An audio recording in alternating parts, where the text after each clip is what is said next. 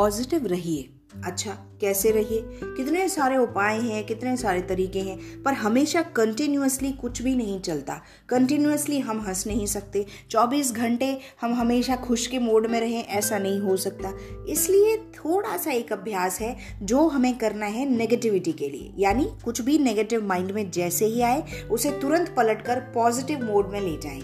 जैसे बहुत सारी आदतें हमने बचपन से डेवलप कर रखी हैं। ना ना ना ना करते करते लोगों को सुनते सुनते हमारा अपना लाइफ स्टाइल हमने ऐसा बना लिया है कि जैसे ही कोई नया काम आया, किसी नए व्यक्ति से मिले, किसी नई जगह गए, ये काम नहीं हुआ तो अगर ऐसा नहीं हुआ तो ऐसे कई सारे अपने बने बनाए सेंटेंसेस ना हम दोहराते रहते हैं अपने माइंड में।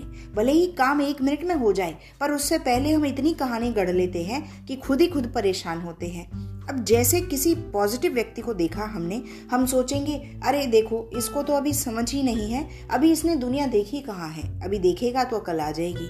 और वाकई में एक्चुअल में अकल हमको नहीं होती। क्यों नहीं होती? क्योंकि ज़िंदगी कभी भी एक मोड पर नहीं चलती। ये मानिए कि पूरी ज़िंदगी पूरी तरह पॉजिटिव हो, ये भी ज़रूरी नहीं है, और पूरी तरह नेगेटिव हो, ऐसा तो कभी नहीं होता। क्योंकि भगवान सबको एक बैलेंस से चीज़ें बांटते हैं। आपके पास कुछ पॉजिटिव भी होगा तो नेगेटिव भी होगा और अगर नेगेटिव होगा तो उसको पॉजिटिव करने का भी आपको मौका दिया जाएगा। अब प्रश्न ये है कि हम कितना उठाते हैं ये मौका? हमें तो आदत हो गई सालों से बहुत कुछ खराब पकड़ने की। तो बस वो पकड़ लिया और फिर लेके बैठे रहे और शिकायतें करते रहे कि भगवान, अरे, आपने मुझे ये नहीं दिया, आपने मेरे साथ ये नहीं किया। जबकि इतना कुछ भी नहीं है। दिस इज़ सो सिंपल कि हमें जब भी कुछ नेगेटिव माइंड में आए, तुरंत अपने आप को कहें आउट इस विचार को कहें आउट और आउट कहते ही आप कहें कि ठीक है, जो होगा अच्छा होगा। अगर मेरे भाग्य में बहुत अच्छी चीज़ें लिखी हैं तो मुझे ज़रूर मिलेंगी। अपने आप को एक पॉजिटिव मैनर से, एक पॉजिटिव अप्रोच से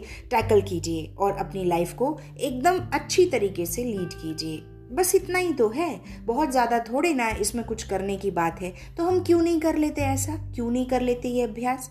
छोटे छोटे अभ्यास करते रहिए अपनी ज़िंदगी को आसान बनाने के लिए, ताकि हम कह सकें कि लाइफ इज़ ईजी तो चलिए, आज की बात यहीं तक। हम फिर मिलते हैं किसी और विचार के साथ। तब तक के लिए आप बहुत खुश रहिए और अपना ध्यान रखिए। हाँ और पॉजिटिव भी बने रहिए।